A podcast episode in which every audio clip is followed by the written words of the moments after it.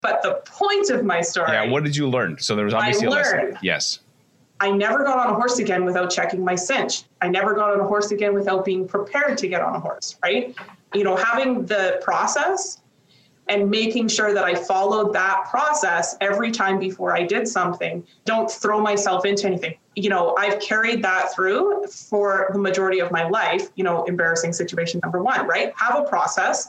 Always go through your mental checklist and go through your process so that you don't, you know, for lack of to use the, the best word ever, like go to the shitter on it, right? Like, Right. like literally, literally. The most inspiring stories from today's most successful mortgage brokers. Join your host, Scott Peckford, on I Love Mortgage Brokering. Hey, Broker Nation. Today on the show, I have Jill Mullering. She's based out of Edmonton, Alberta. Been in the mortgage business for only three years. However, she's had very fast success with the business. In the first year, she funded 47 loans, 60 in the second. This year, she's on track to fund nearly 90 loans, which is very impressive for such a short period of time in the industry. But this was only the second time I had a chance to chat with Jill, and I would have to say she's a very bold and passionate person who's going to continue to make waves in the mortgage industry and definitely somebody that you have to pay attention to. She shares a hilarious story on failure and the lessons learned from that and how you can apply it to our mortgage business. She shares some great advice for new mortgage brokers getting into the business about kind of support you should expect. And finally, when I pushed her, she shared an amazing elevator pitch, even though she said, I don't have an elevator pitch. And I'm like, no, eh, I disagree. You have one. It's absolutely killer when she finally shared it. I think you guys are going to love it. So check out this interview with Jill. And this is episode 300 of the I Love Mortgage Brokering podcast. And we broke over 500,000 downloads a couple weeks ago. I think it's like 510,000 now, which is absolutely amazing. And we're making an adjustment to the way we run our show. So we're going to have going forward at the end of every episode, we're going to have an Ask the Expert segment. We're going to bring on a different expert. We're going to have a question or a problem for them to solve that's specific to you and your mortgage business. And then you can hear from people from different perspectives. And it's 100% education based. So the idea is that I'm going to have these people that are experts on different topics come in, and it's going to be a short segment at the end, maybe five to seven minutes, and we'll dive in to share with you something that'll be really helpful and useful for your business. So, looking forward to rolling that out on the next episode.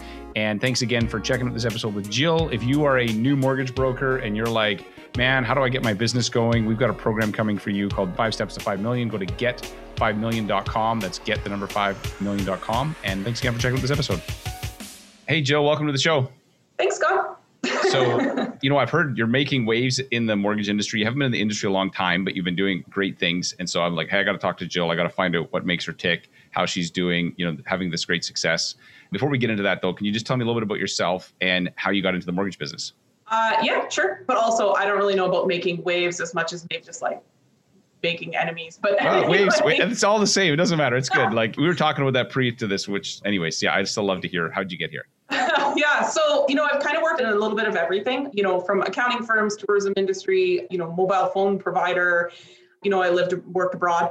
But most recently, when I came back to Canada, I was in oil and gas. So, doing, you know, financial reporting on some major projects and things like that in the pipeline and oil and gas, in the refineries and things like that.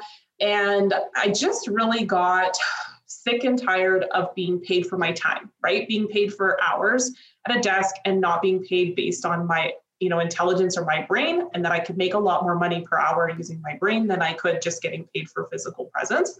And i got really really sick and tired of you know being micromanaged. You know i think i kind of mentioned this to you before. I'm a really terrible employee. I am super insubordinate. I talk back a lot. I'm not really good at just taking direction if i don't think that something makes sense right? So you know i don't like make a lot of friends with my bosses and things like that because i always felt i should be the boss you know not be taking orders from somebody else right so I just kind of got really, really sick and tired of that. You know, I have a couple family members who are in real estate and they've been after me for quite a few years to join them on the real estate side as a realtor.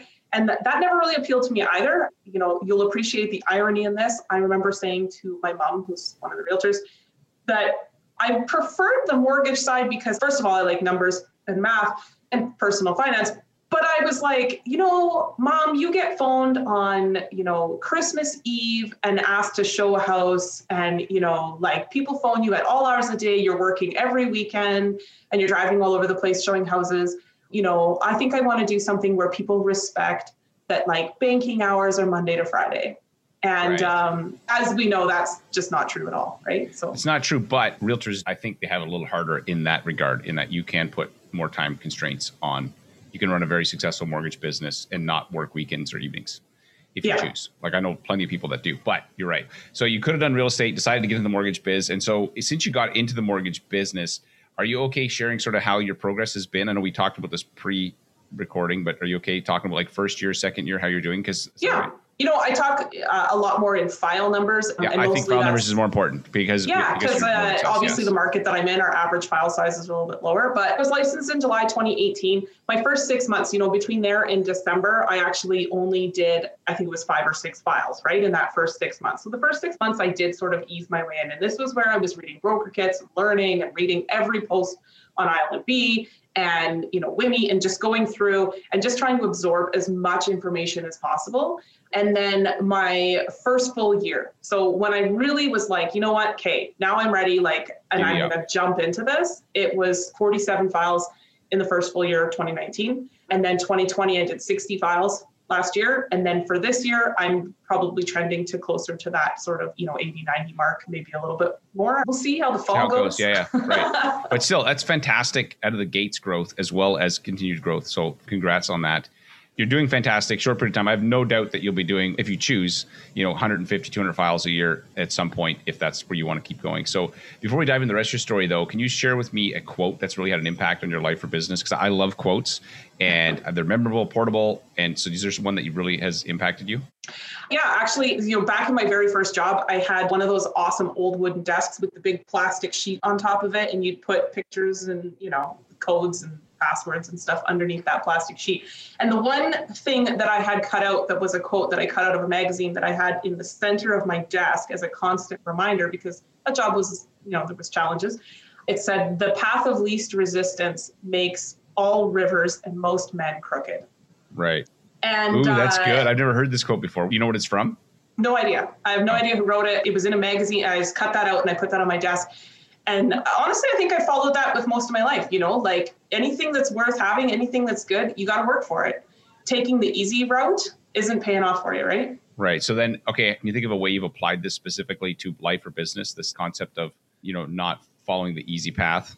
You Well, strike I mean, this. one staying thought. so you right? strike me as the kind of person who is a direct person. So you're going to plow a new path and not follow the existing. Would that be accurate statement?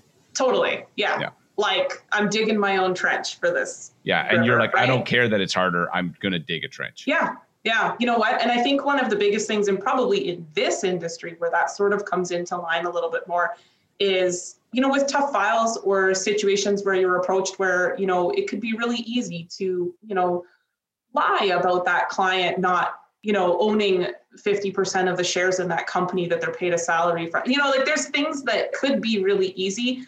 Staying true, staying honest, and it might be harder it might be more work to get that file done the right way but that's something that i've really you know that's really been very important to me from this side of things is trying to make sure that we're doing it the right way even if it's going to take a little bit more work right? You know and it can be really easy to refer off a client. It can be really easy to say no to somebody because it's going to be a lot of work I didn't do, you know, 47 files in my first year because everybody walked in with perfect credit and, you know, a boatload of cash, right? Like a lot of that stuff was a slog. I mean, some of it was even referrals off from other brokers that didn't want to deal with, you know, that mobile home purchase or that refinance on a modular, you know, acreage thing. And, you know, so digging through a lot of those harder files, like you want to get to the good stuff, you have to put the time in and the effort. And I think, you know, ultimately just if you really want to succeed at this, you have to work for it, right? Right. There's no get rich quick scheme in life in anything that we do. And knowing that it's work, right? If you think that it's easy to come into, you know, the money or the income or whatever or the levels, you're having a laugh, right? Yeah, Like, you're, you're going to find it pretty quick. That's not actually the case. Yeah, totally. Okay, so let me ask you this. Obviously, with your background, I always like to ask about something you failed at, but looking back, there's always lessons in it. So, can you think of a situation that's something you failed at, but now looking back, there was a lesson in it for you? Okay, I have a great story for you on this one. We'll all get to have a good laugh at Jill. So, this is not only a fail moment, but this is actually my most embarrassing like mortifying life story. So oh, uh, I can't wait. this will be in the audio clip that we share the show. No, keep going. Sorry. Yeah. So back in the day, you know, I'm a horse girl. I was raised with horses. I was in 4-H. I trained. I showed. You know, all that kind of stuff. Right. So I'm like 16 or 17 years old, and you know, clearly this is the age in which you know, young Jill is trying to impress cowboys and, you know, and all this stuff, right? So I'm at a horse show. I have my horse tied up to the trailer you know, it's in between classes or whatever, and I've loosened his cinch, right? The cinch being the strap that holds your saddle to your horse. And so I had to run over to something, and I thought, oh, I'll just jump on the horse for this, right? And so I run over, I grab my horse, he's haltered, I don't have his bridle on, puts his head down, he's eating grass. I go to jump on him. I don't remember, like, I didn't tighten his cinch. My saddle slides, right? Not only have I freaked out the horse because he's just like jumped up. He's what the heck are you doing to me? Yeah, like he he's like my head's in the grass. He doesn't even know I'm getting on. Then the saddle slides. Then I jerk the saddle back to try to center myself, and he takes off bucking because he's just like, "What on earth are you doing to me?" Right? So I come off the horse. We're in a camping area which has you know tents, camper trailers, horse trailers, and porta pots. So I come off this horse and I fly into the side of the porta pot. You know, my horse takes off or whatever. And then I'm crawling around on the ground. I've hit the side of this porta pot. I'm millhousing it looking for my glasses because my glasses have come off. Buddy comes out of the porta pot where he's literally newspaper in hand, like was in there enjoying his morning, you know, reading yeah, the yeah. paper. So thankfully he was in there because it was the only reason the whole thing didn't, didn't actually tip over. over and spew sewage everywhere.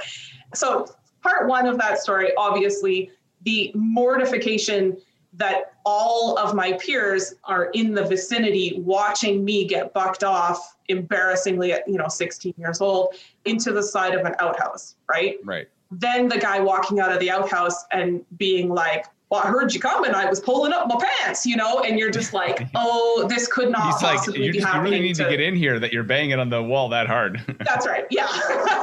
so, you know, this level of mortification, you know, not worse. Except for a year later, I was on the organizing committee for the same horse show.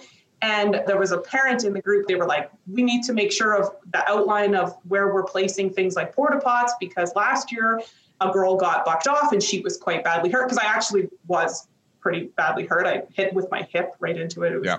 And so we're in the middle of this organizing meeting. There's like 20, 30 people, mostly adults. And I just start busting a gut because I think this is the funniest thing in the world that they're bringing this up because it was me and I was embarrassed and I'm awkward. So I'm laughing in this meeting, and every single person stared at me in that meeting. And I was like, no, it's okay. It was me. Like, I'm the one. It was me. And no one thought it was funny. Right.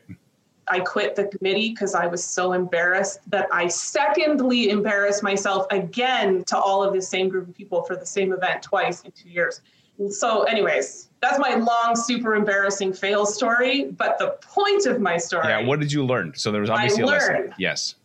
I never got on a horse again without checking my cinch. I never got on a horse again without being prepared to get on a horse, right?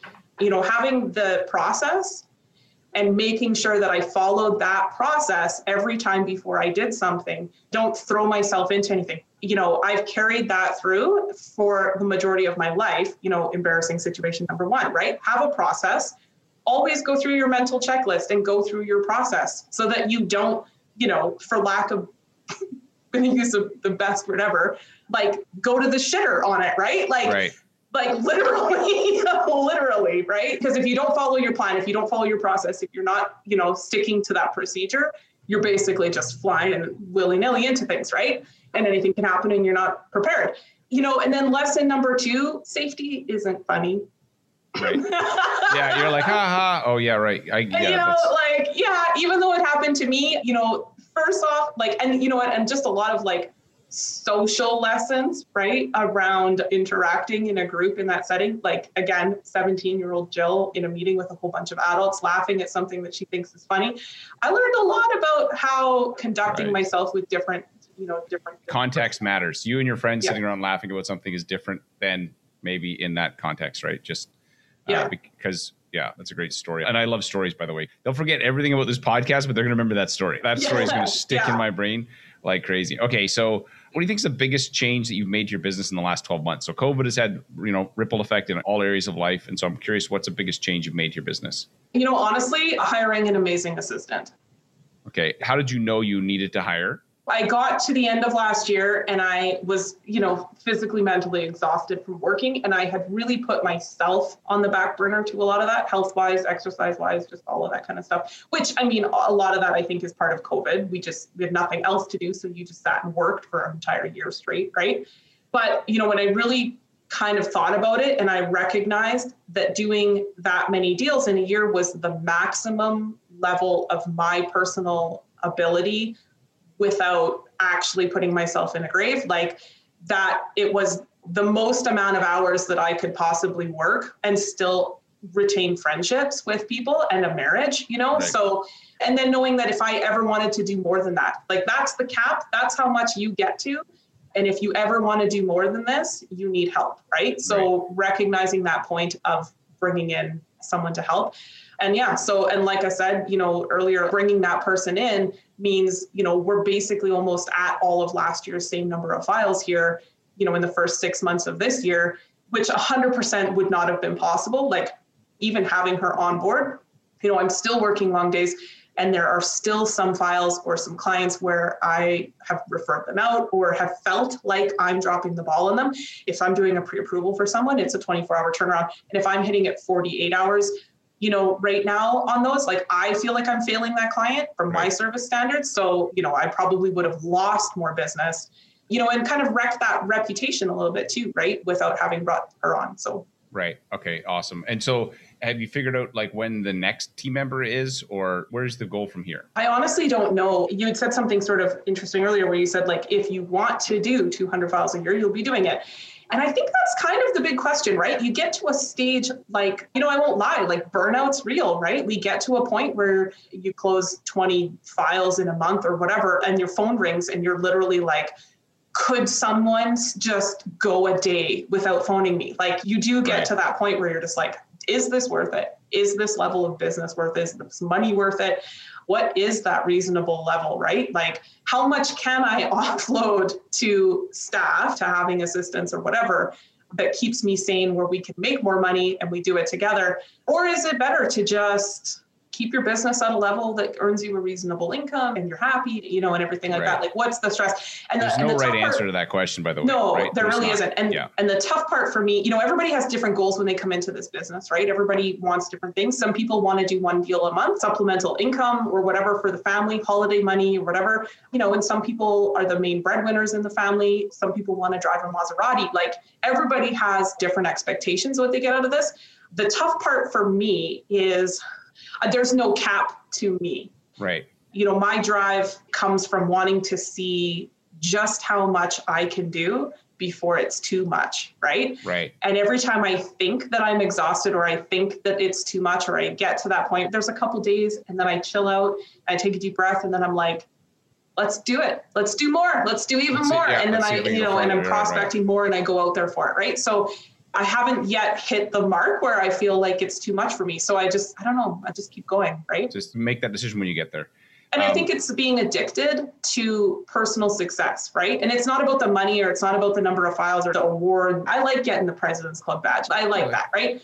But it's not really about that. I think one thing for me too is I did spend a lot of time in my career being a backbench burner, right, to other players and a lot of my career you know with like i say with other positions being belittled you know you're looking after the finances on a 50 million dollar you know pipeline expansion project or whatever and you go to the meeting and they ask you to bring the coffee right. you know because you're the woman. So a lot of my career i was that person. And so coming into this where this is you know it's the jill show my whole thing is my show right? And i can do as much as i want. It's pretty hard to think about dialing it back Right. That yeah, that makes sense. Okay, so let me ask you this: What do you think is the biggest challenge facing new mortgage brokers today?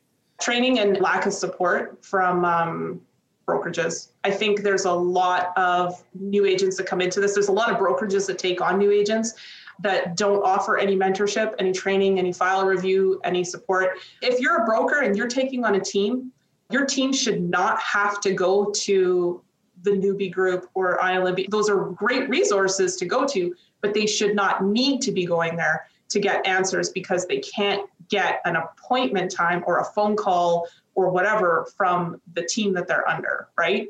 Right. And I got some pretty strong feelings about that one. I don't know if we need to delve into that too much. Your podcast will be R rated if we do that. Right. but that's by far, I think, obviously, you know, being an admin on that Facebook group, I get a lot of messages from people and the stuff that I hear over and over and over and over again is, you know, comments like, I've asked my broker or I asked my mentor, my principal broker, my broker owner, whatever. It's been two weeks. I haven't gotten a response. I had to make yeah, an appointment. Crazy. My earliest appointment time is next week on Monday, but I don't know what I need to know to get ready for that appointment. And it's like, if you're joining into a brokerage, like you should be getting that support and training. You shouldn't need to make an appointment two weeks from now to get answers to a question that your clients want an answer to today, right? Right. Yeah, I agree. I think it's broke. And where you get your license, they don't train you in how to do mortgages. It's sort of like you can't learn how to drive a car from a book. You can't learn how to cut hair from a book. You can't learn mortgages from a book. Unfortunately, you have to actually do them, I believe. And even reading broker kits and stuff, I think is helpful. But at least the way my brain works, it doesn't stick until there's a file attached. When there's a file attached to it, you will remember the detail, the level you couldn't imagine because there's a paycheck and there's a family and there's all these things versus just information that you can feel overwhelmed with and you won't pick up the nuance like you will with files. And so I think you're right. The mentorship. I mean, I've often said best model would be like an apprenticeship model, similar to how you know every other trade is, because you're helping people with the largest financial transaction of their life. We don't have an apprenticeship model. It's like literally, you know, thousand bucks, boom, anybody can become a mortgage broker, and yet most of them aren't equipped to properly help people. I would totally agree with that. Okay, so I'll ask some rapid fire questions now. What's one thing that people can't find out about you from Google?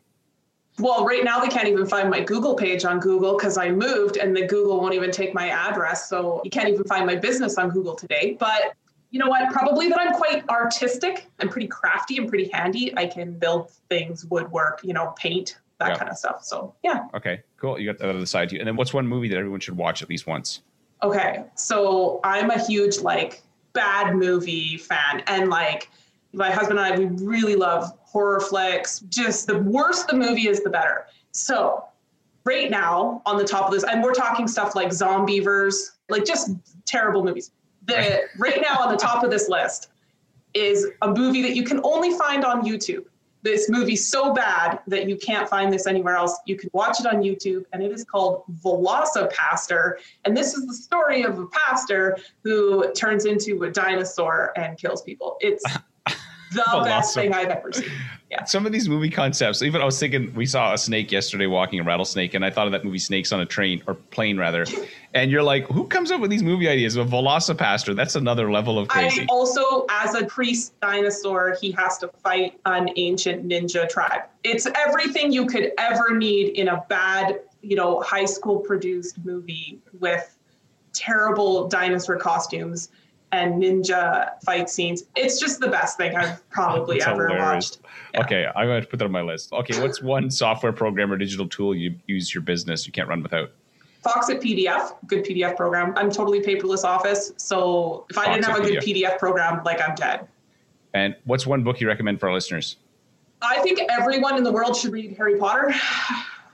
That's not the answer that you were like you were wanting some inspirational yeah, like, so, business like, themed book. Tony Robbins does yeah, Harry, no. like my, I don't, actually my, you know my, my I'll, girls I'll admit right now, like I don't read any of that kind of stuff. I don't read any of the inspirational like I'm you not know, You know it. why um, I think it is? It's because you're a doer.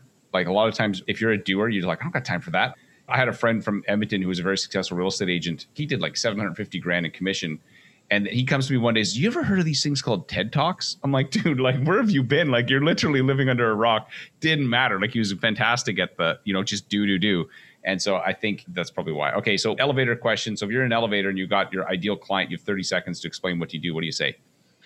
I'm not a 30 second person. Scott. Yeah. Okay. I'm well, gonna, the elevator's broken then. Okay. The, oh, oh, the elevator breaks, and so uh, stop I, hey. button, and I'm, we're gonna talk. You know what? Most of the time, I'll just say like, "Oh yeah, I'm a mortgage broker," And then the conversation inevitably goes into everything other than what I actually do. It goes into interest rates. Everyone wants to know where interest rates are going and all that kind of stuff. I don't do the elevator pitch. I've gone to a couple BNI meetings, again, structured things that I can't handle myself. I'll never be a BNIer because I can't do it.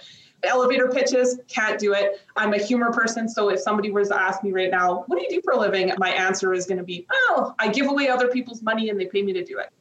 Right. That's a great answer, actually, because it creates a conversation. All right. So, DeLorean yeah. question if we could put you in a DeLorean and send you back three years to when you first started in the mortgage business and you could give yourself some advice, what would you tell yourself?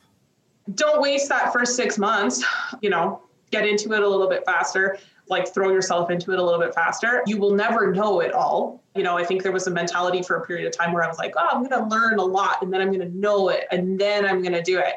It's like, nah, like it again, always like changes you said, anyway. you, but it, you like need the even if you files to it, learn it- to do it. So yeah, so I think I wasted a bit of time doing that. Something that I need to tell myself on a daily basis is make more time for my health and myself. Get out for more runs, get out for more walks. After seven o'clock at night, you don't need to answer those calls, right? Like Mhm. take that time and use that time And watch some bad movies. Yeah, That's watch some horrible movie. I can't wait till people listening to this podcast go and watch VelociPastor and then the messages or the emails that I'm gonna get after where they're just like, what kind of person are you that you think this This is a good we movie. should watch That's so funny. Um, making time for yourself, I think, is a really big piece that if I look back over the last three years, definitely something that I haven't done. So I need to do a better job of for sure. Okay, Jill, this has been a lot of fun. Where can people find you online? JillMulleringMortgages.com, Facebook, Instagram. I don't even know what my Instagram handle is. Probably Jill Mullering Mortgages. I just post things on it. I don't, you know. Right, Uh, you. same deal on Facebook. And for brokers, you know, obviously you guys can friend request me. I probably have a outstanding friend request list that's like, you know, a hundred people deep right now because I just don't have time to go through and like figure out who And make sure are. they're actually real people, Uh, not weirdos. Because I get some of those. Like every day, there's a couple weirdos that message me, and I'm like, no, decline. Like, Yeah. Yeah. You know what? And I've had a few interesting scenarios. And again, as a woman, I can't just accept everybody, right? You got to kind of be a little bit more picky and choosy about who you're kind of screening because sometimes that gets a little bit hairy on there. And I hang out a lot on ILMB. I, Yeah. Again, all of the time that I spend on those two platforms probably should be the time that I spend at like going for a run. So right. Well, hey, Jill, it's been great to chat with you. Thanks so much for the conversation, and I'm sure we'll have you back on the show again at some point and check to see how you're doing. sounds good. This is an I Love Mortgage Brokering production.